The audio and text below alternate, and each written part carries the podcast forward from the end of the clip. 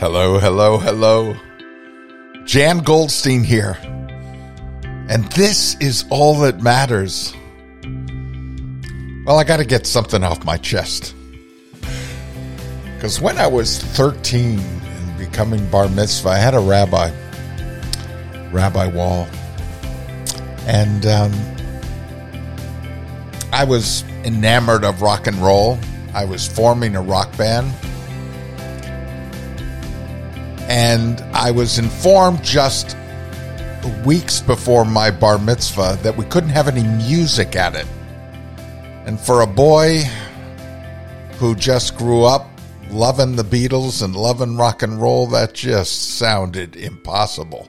My bar mitzvah without any music, my bar mitzvah party, I wouldn't be allowed to have any music at it. We held the party in uh, the giant hall at, at our synagogue in Burlington, Vermont. And there is a period of time, apparently, between the holidays of Passover and Shavuot, which is going on right now, um, this week. And it's a period of time where supposedly the solemnity it celebrates the time between the going out from slavery in Egypt and receiving the Ten Commandments and at the uh, at uh, Mount Sinai.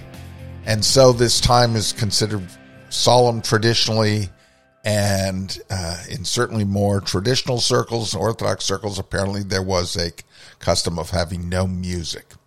And our rabbi, a conservative rabbi, insisted that would be followed for my bar mitzvah. No matter how much I cried or carried on or argued, I wasn't going to get my way.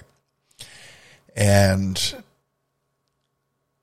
my friends and family just rallied to the cause. And instead, what they did at my bar mitzvah, for those who know about bar mitzvahs, or certainly know about life cycle events for teenagers, um, there's some kind of gathering. Oftentimes, there's a party. Oftentimes, and most often, there is music and dancing and so forth.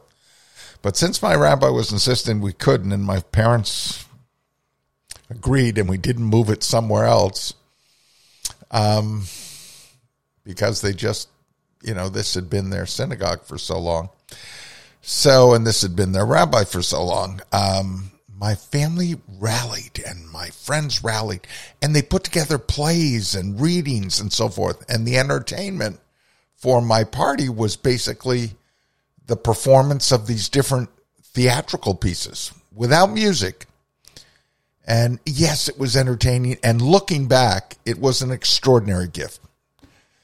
Perhaps you can think of a time when you were just given a gift that came out of the blue. I didn't know what to expect. I honestly didn't. And I was so forlorn and so depressed. My bar mitzvah, Jan Goldstein, starting a rock and roll band, all about music, all about rock and roll and this was going to happen to me. And instead, they got me out of my pity party and really did an extraordinary thing. And uh, I'll always look back and always be grateful to my parents, to my family, to my friends who um, really transformed something that I thought was going to be a total uh, failure into really a triumph of the spirit. But that doesn't mean I was happy about it. And I carried that around for a long time, a, a grudge against my rabbi. And it would be years later that he would come to me and say that he was sorry. He, he had made a mistake, that he felt badly about it. That I think in his older age, he embraced a, a, a more expansive view of how one could celebrate and how one could uh, follow tradition and how one could reinterpret tradition. And that music was very much a part and party of not only of Judaism, but certainly of my life. And it meant a great deal to me. We had a heart to heart talk later on in my college years, and it, it meant a lot to me. But the point of this all is Jack Antonoff. What, Jan? What are you talking about? Well, this rabbi would have a daughter named Shira, and I happen to have a daughter named Shira.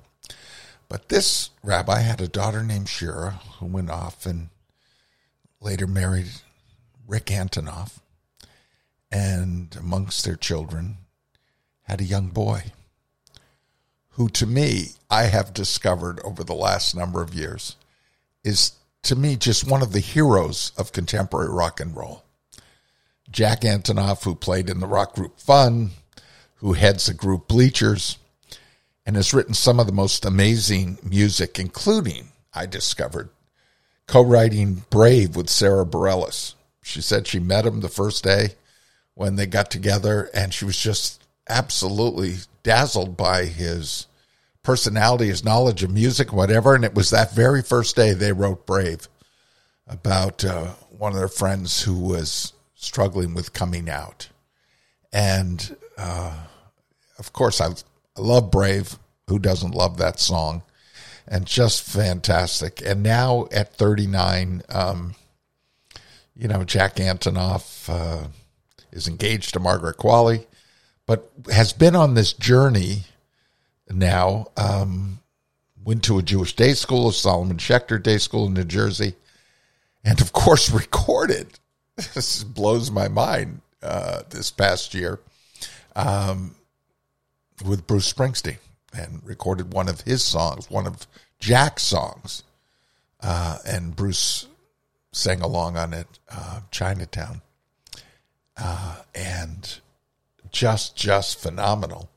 Um, what what that song means and how powerful it is, and um, and and and his his ability to use music to layer. If you get a chance to watch one of his YouTube um, uh, videos, clips of how he writes a song.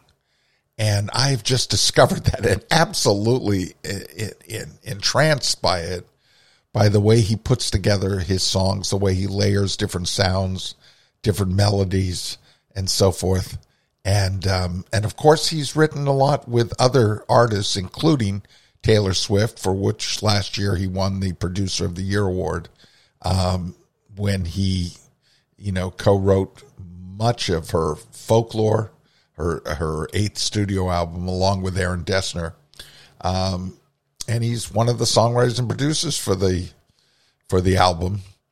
Um, he helped co-produce six songs, co-wrote four, um, and and uh, her ninth album as well, Evermore, um, in which he co-wrote the tracks Gold Rush and Ivy. Um, and he's just he's just been one of those bold visionaries who listens to his own drummer. I seem to remember his mom being like that back in Burlington growing up. She was her own person and she listened to her own drummer, and that's certainly been passed on to her child. And then watching him on the Today Show and seeing Bleachers perform, um, which just sort of blew my mind. It was just such a lively, incredible uh, uh, song that he, uh, he recorded, and and he's performing. And I say, "Who's that?" Uh, salt and pepper speckled haired man, older man, standing behind him. You can see he's um, more mature than the other players on stage, and that was his dad. And he included his dad playing with him, which of course touches the heart of any dad, doesn't it? Um, and uh, so I, I I'm sort of just blown away um, by the way he's incorporated in his own life um, his love of music. And I say this to his grandfather, alav hashalom, which we say, may there be peace upon him, who has now died. Um, I, I think things have come full circle. Your grandson is to me one of the rock and roll heroes of today. And when you tried to stop my rock and roll dream, um, when you placed a hold on music at my bar mitzvah, I held on to it for many, many years. And that also doesn't serve us well, does it? To hold on to a grudge. It only feeds um, a darkness in our own heart and, and, a, and, and an inability to move forward. And that's what, when he asked for forgiveness years later, I, it allowed me to move forward in and so this is both a podcast about forgiveness. If you can offer it sooner rather than later, it helps everyone. That's just one little nugget of life wisdom uh, I've accumulated from others, my teachers. Um, but it's also that in the fullness and the circle of time, it is a wonderful uh, happenstance that the grandson of this rabbi um, found his freedom and his voice in music and continues to do so. So, Jack, I'm toasting you today. I'm telling you, your grandfather or your Zaide, he would be very proud of you. He would absolutely exult in your creativity, in your singular voice, in your uniqueness. Jack Antonoff uh, said a number of years ago, I need a hobby and I don't want it to be basketball. He said, I want it to be music. So to get away from music, I do other music. And if I'm producing someone's song or writing with someone else, then doing a bleacher song is an escape and it keeps me creative, keeps me locked into what I want to do. It, if something's making me crazy, I need to go somewhere else. And I don't want that thing to be yoga. Well, for some of you, it's yoga, and for some of you, it's music. And maybe it's both. But for him, his answer is music. It has often been for me as well. So, Rabbi Wall, here's to you, to your memory. And here's to your grandson, who does you proud. Until next week, I'm Jan Goldstein. And this is all that matters.